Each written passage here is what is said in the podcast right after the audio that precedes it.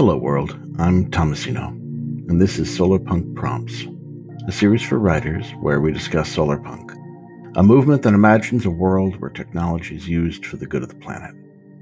In this series, we spend each episode exploring a single solarpunk story prompt, adding some commentary, some inspirations, and some considerations. Most importantly, we consider how that story might help us to better envision a sustainable civilization. If this is your first time here, I'd recommend checking out our introduction episode first, where we talk about what solarpunk is, why you should care, and why the series came into being. Today's prompt is The Electronics Graveyard. A shantytown sits next to an electronics waste site in the global south where the electronics are remixed, remade, and cannibalized to repair and maintain the local hospital. Its parts are needed as no northerner will ever come with newly milled replacements. The town slowly evolves into their own version of Shenzhen, a hub of innovation and production. One where all knowledge is shared and all kinds of crazy innovations are born. Solarpunk has a lot of influence from the global south.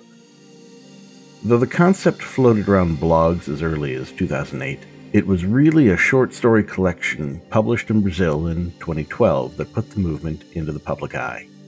Solarpunk Historias Ecológicas e Fantásticas em um Mundo Sustentável. And while the Art Nouveau aesthetic would bubble out online, the ideas of technologies and practices it would draw from were already well established in the global south. Solar energy and urban agriculture became shiny cover art, but scrappy reuse of material, upcycling, creative hacks, organic architecture, these innovations of daily reality helped prevent the idea from becoming a vague, optimistic futurism and instead a viable movement for activism. It's because of this foundation that Solarpunk can so firmly say, we're a real thing trying to create real change, not just a utopian fantasy. Solarpunk is no utopia. It may be speculative, but it's realistic.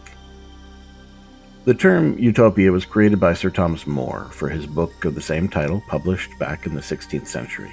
He created the fake word using Greek roots meaning not and place. Utopia as a term was meant to literally mean an impossible place, not an achievable society at all. Solarpunk isn't a utopia. It's what More would have called an evtopia, or the good place. He actually addressed the name contradiction in an epilogue to Utopia, saying, Wherefore not Utopia, but rather rightly my name is Evtopia, a place of felicity. And yes, if you're wondering, Evtopia was the inspiration for the TV show's name. Solarpunk innovation isn't even necessarily about futurism. A community being in balance with nature doesn't require massive new technological advances. Think about the old adage reduce, reuse, recycle. The most effective of those ideas is reduce. Just use less. Then, if you need to make stuff for some reason, reuse it. That's the second most effective, and it's the focus of this prompt. Though the prompt begins with a shantytown and a waste site, we're not calling for a story about poverty or seeking to glamorize the suffering of people.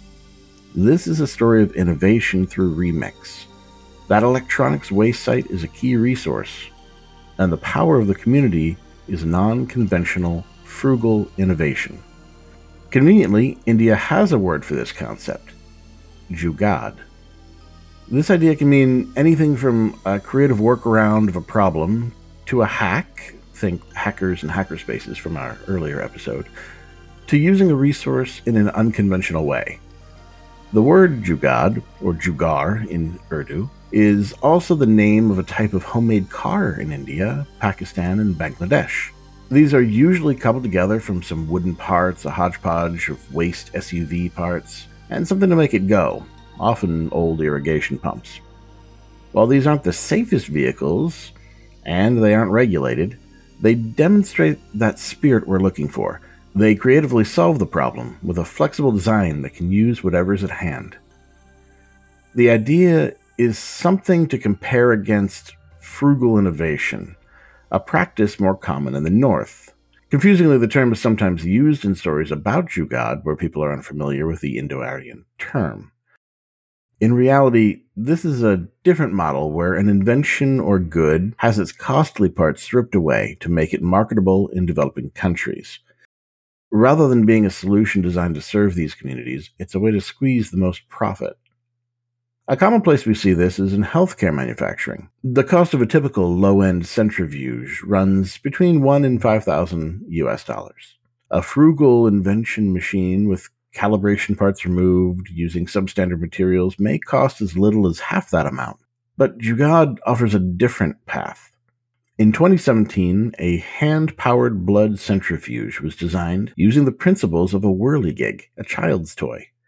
It cost 20 cents to build and no electricity to operate.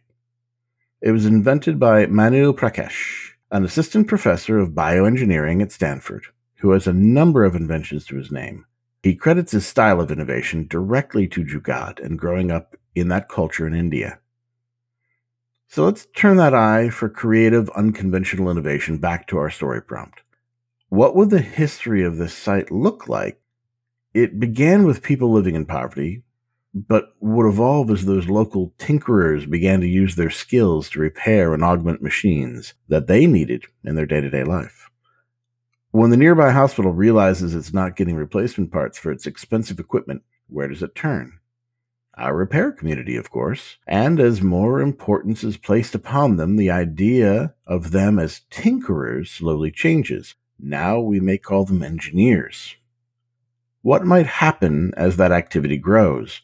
What might it look like when the entire town gets involved and people begin traveling to join them for training it may look a little bit like Shenzhen, China, where life revolves around invention, where open source hardware is everywhere, and where people copy and build upon each other's designs.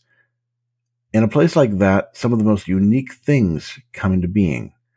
Like a simple dumb phone with a single advanced feature bolted on, Uh, a GPS arrow always pointing toward Mecca.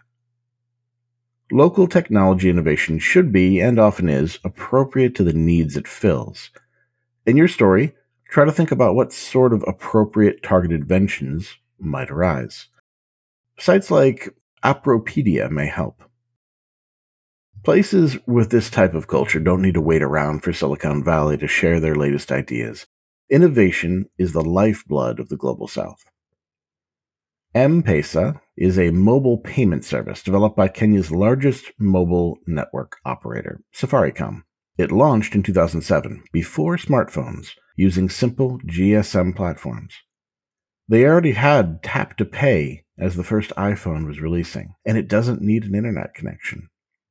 That technology is packaged and resold across the global south.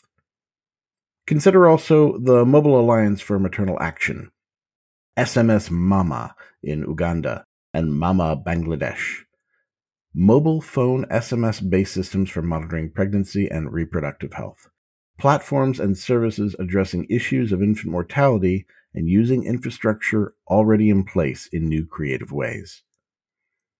It's important to avoid negatively stereotyping the communities in our stories.